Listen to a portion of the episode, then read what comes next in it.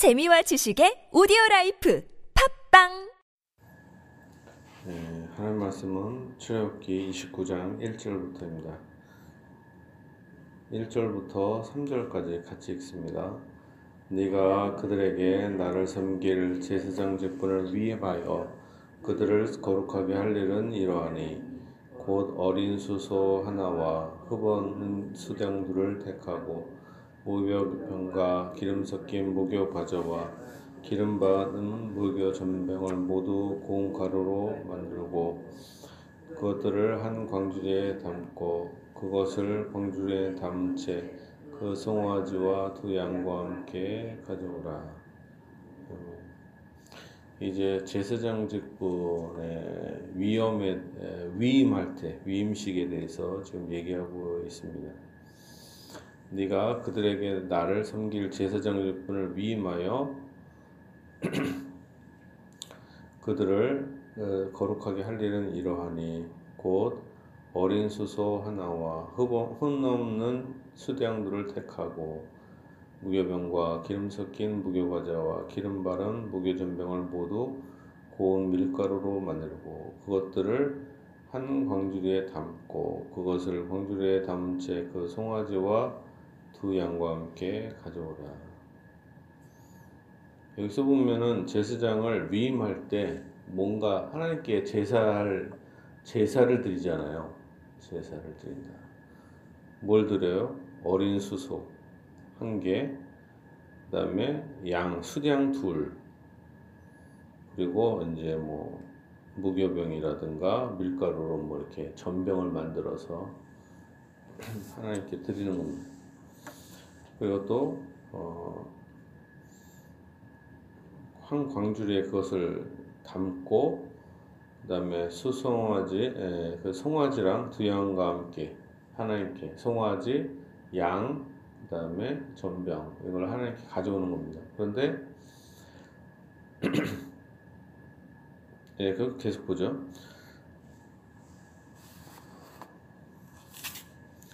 너는 아론과 그의 아들들을 횡망문으로 데려다가 물로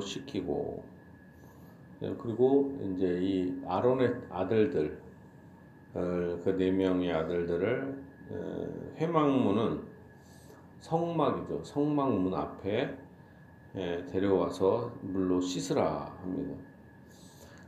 왜 어떨 때는 성막이라고 부르다가 어떨 때는 회막이라고도 부르잖아요. 왜 회막이라고 불러요? 회막. 회막이 뭡니까?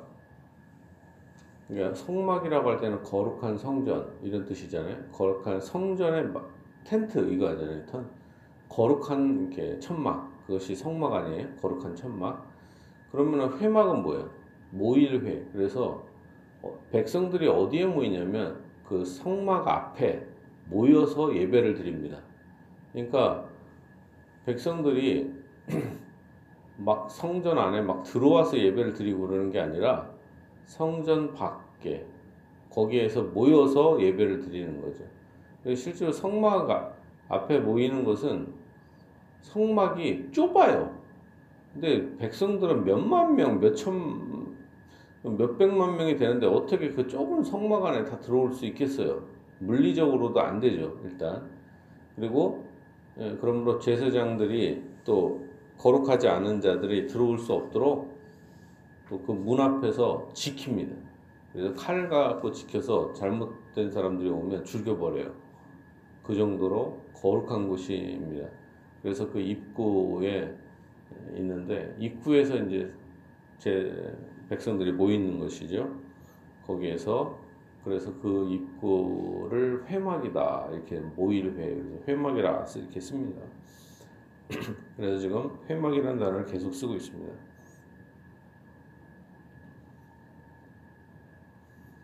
회막문으로 데려다가 물로 씻기고 의복을 가져다가 아론에게 속옷과 에봇 받침 겉옷과 에봇을 입히고 흉패를 달고 에봇에 정교하게 짠 띠를 띠게 하고 그의 머리에 관을 씌우고 그 위에 거룩한 패를 더하고 관유를 가져다가 그의 머리에 부어 바르고 그의 아들들을 데려다가 그들에게 속옷을 입히고 지금 맨 처음에 물로 씻긴 다음에 옷을 입죠. 그래서 제사장의 옷, 대제사장의 옷을 입고 그 다음에 관을 씌우고 또한 머리에 기름을 부- 부읍니다. 그리고 또한 속옷을 입습니다. 자, 아론과 그의 아들들에게 띠를 띄우며 관을 씌워 그들에게 제사장의 직분을 맡겨 영원한 규례가 되게 하라. 너는 이같이 아론과 그의 아들들에게 위임하여 거룩하게 할지니라.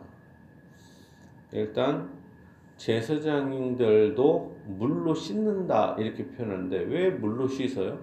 왜? 깨끗하게 하라고 그죠? 하나님 앞에 나아갈 때 인간이 더러우니까 제사장조차도 하나님 앞에 더럽다. 그래서 하나님 앞에 정결하도록 어, 보여주는 의식이죠. 그런데 우리가 아무리 뭘 물로 샤워를 하고 깨끗이 씻어도 깨끗한 게 아니죠. 인간의 마음과 이 모든 것이 더럽습니다. 그래서 물로 씻는 건 한계가 있죠. 그리고 또한 예수님은 근데 예수님은 흠이 있어요, 없어요? 없으시죠. 근데 이게, 이게 바로 실체이신 예수님과 모형인 인간 제사장의 차이인 거예요. 인간의 제, 인간 제사장은 완전한 중보자가 될 수 없는 것은 왜 그래요? 자기도 죄를 씻어야 되니까 물로 씻듯이 자기 죄를 씻고 하나님께 나아가야 되는데 예수님은 원래 하나님이실 뿐만 아니라 태어날 때도 흠 없이 완전한 인간으로 태어나셨어요. 그래서 사실은 씻을 필요가 없죠. 이분, 이분만이 사실은 유일한 제사장이라고 할 수 있죠. 인간은 완전한 제사장이 되지 못하는 것은 자기도 씻고 제사장을 노릇을 해야 되니까 이게 바로 이 불완전성이 나타나는 것입니다. 율법의 불완전성. 구약 제사장들도 불완전하기 때문에 씻어야 한다.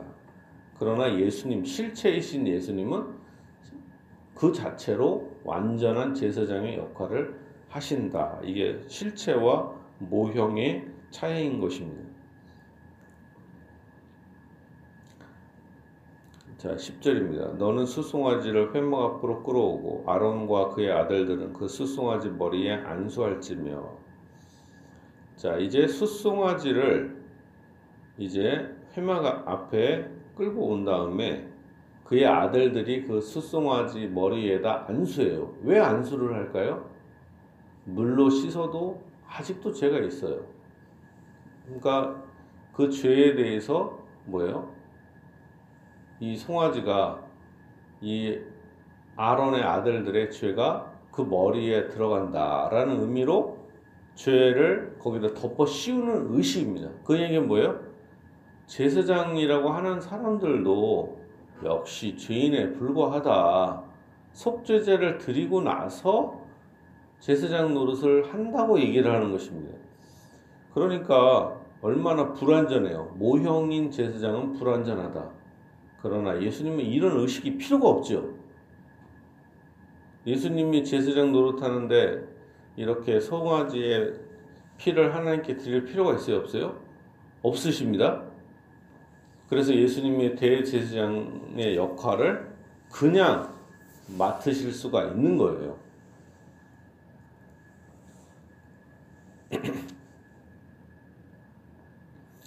특히 언제 예수님이 대제사장의 임무를 맡기 시작했을 거예요. 언제부터?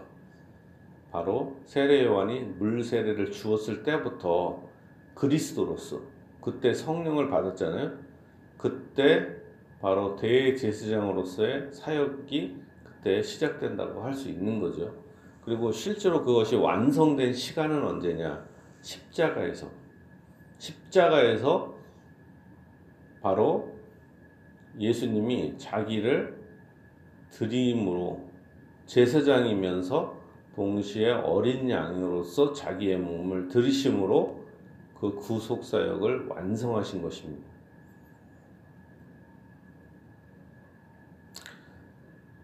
자, 그래서 10절에 보면은 수송아지 머리에 안수한 것입니다. 11절. 너는 회막문 여호와 앞에서 그 송아지를 잡고 그 피를 네 손가락으로 제단 뿔들에 바르고 그 피 전부를 제단 밑에 쏟을 찌며 여기서 피를 네 손가락으로 찍어 갖고 제단 뿔들에 바릅니다. 네 뿔이겠죠. 사각형으로 되어 있으니까 거기다 바릅니다. 그리고 그 피 전부를 어디 밑에다 쏟아요? 재단 밑에.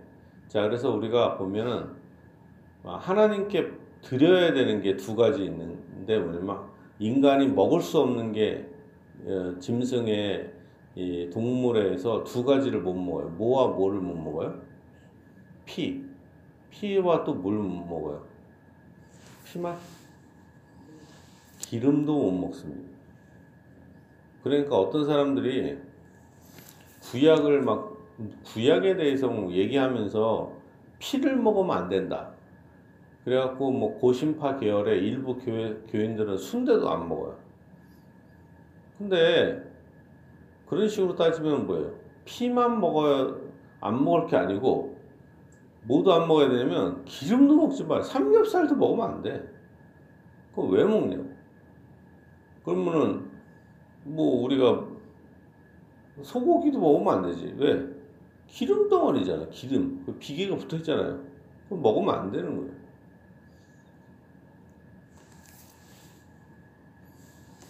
그게 아니다라는 거죠. 자, 그래서 피를 어떻게 했냐면 피는 재단 밑에다가 아궁이에다가 집어넣죠. 실제로 아궁에다 집어넣는지 아니면 그 밑에 뿌렸는지 어떤지 모르지만 재단 밑에다가 쏟는 것입니다. 재단 밑. 그러니까 아궁이죠. 그 밑에.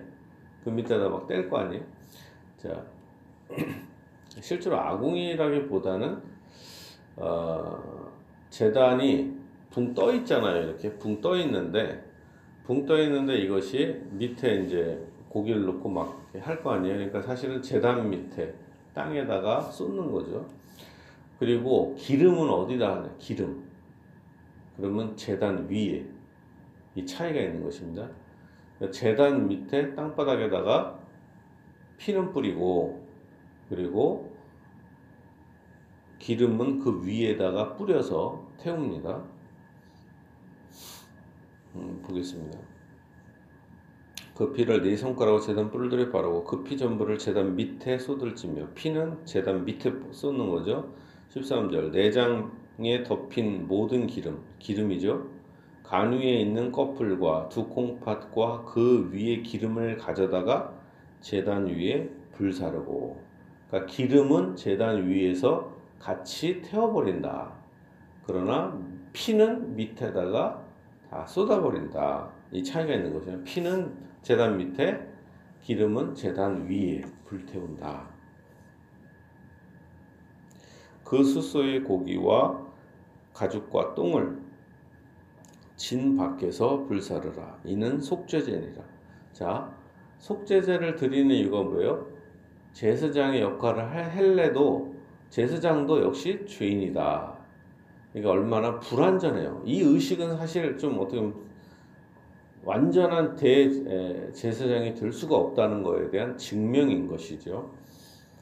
자, 너는 또 숫양 한 마리를 끌어오고 아론과 그의 아들들은 그의 숫양의 머리 위에 안수하며 어, 또 이제 머리에다가 안수를 해요.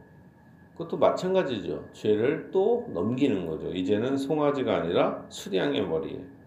너는 수, 그 수량을 잡고 그 피를 가져다가 재단 위에 에, 주위에 뿌리고 이제 수량의 피는 일, 여기서는 또 예외적으로 재단 위에 주위에 뿌립니다.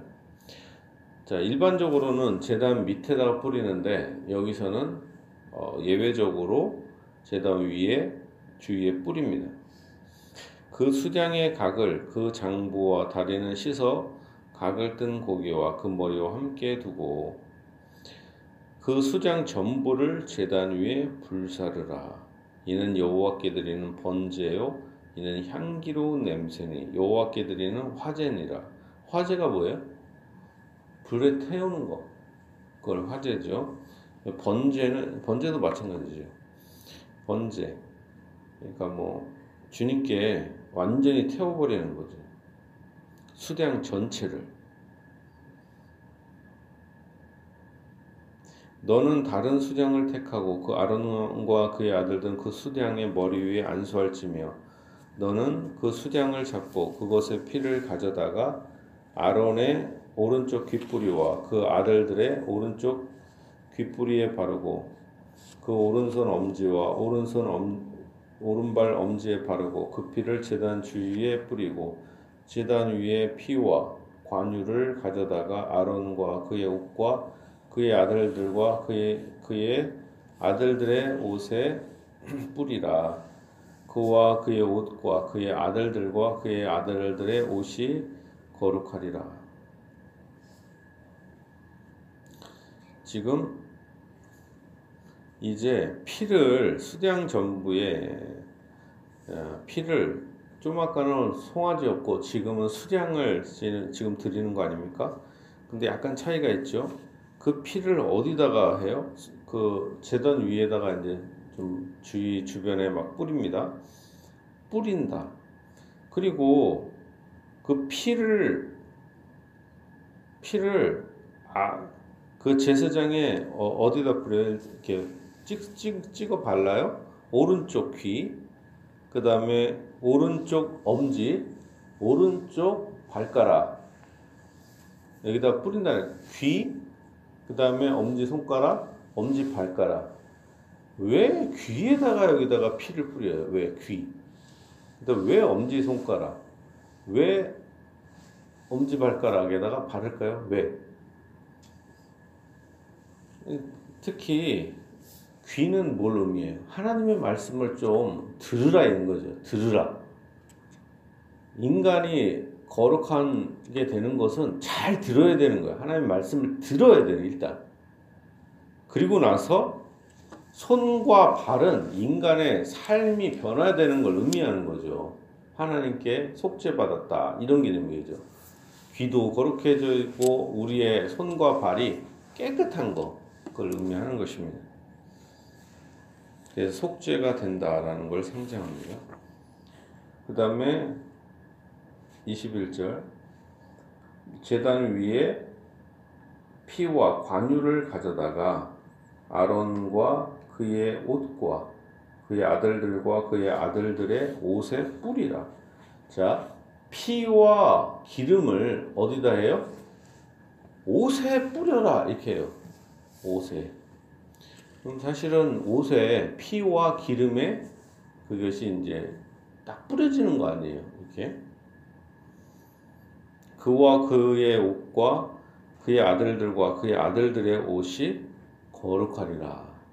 여기 뭘 뜻합니까? 머리뿐만 아니라 머리에 있는 관유, 머리에다 이렇게, 이렇게 뿌리는 예, 기름 아니에요. 그런데 붓는 기름이죠. 그거를 옷에다가 피와 기, 예, 피와 기름을 뿌린다.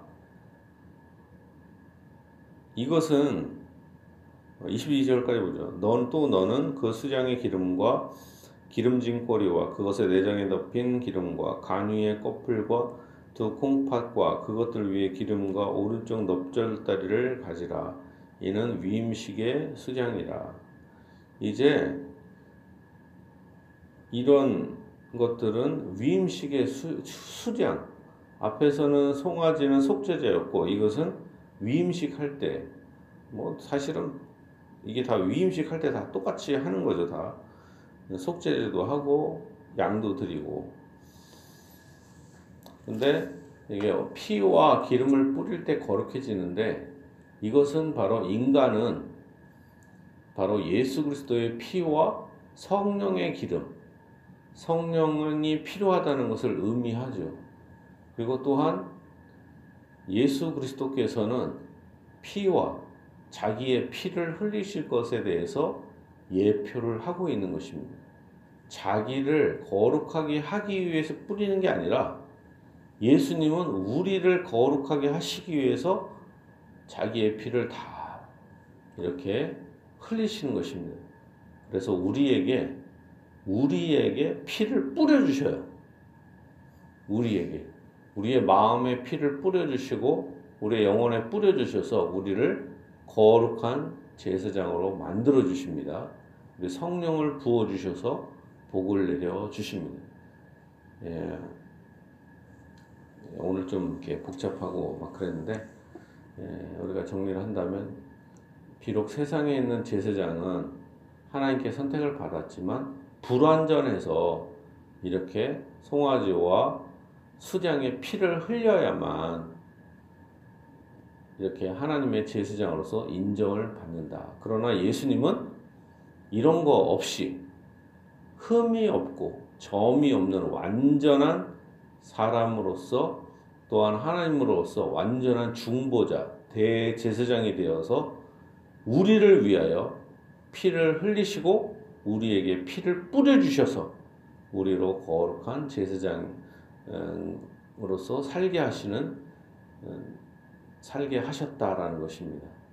이 예수님의 은혜, 하나님의 은혜가 여러분의 인생에 가득하길 바랍니다. 진실로 이 기름, 성- 예수님의 피와 성령의 기름이 여러분의 일생에 넘치고 복된 길로 인도하길 바랍니다.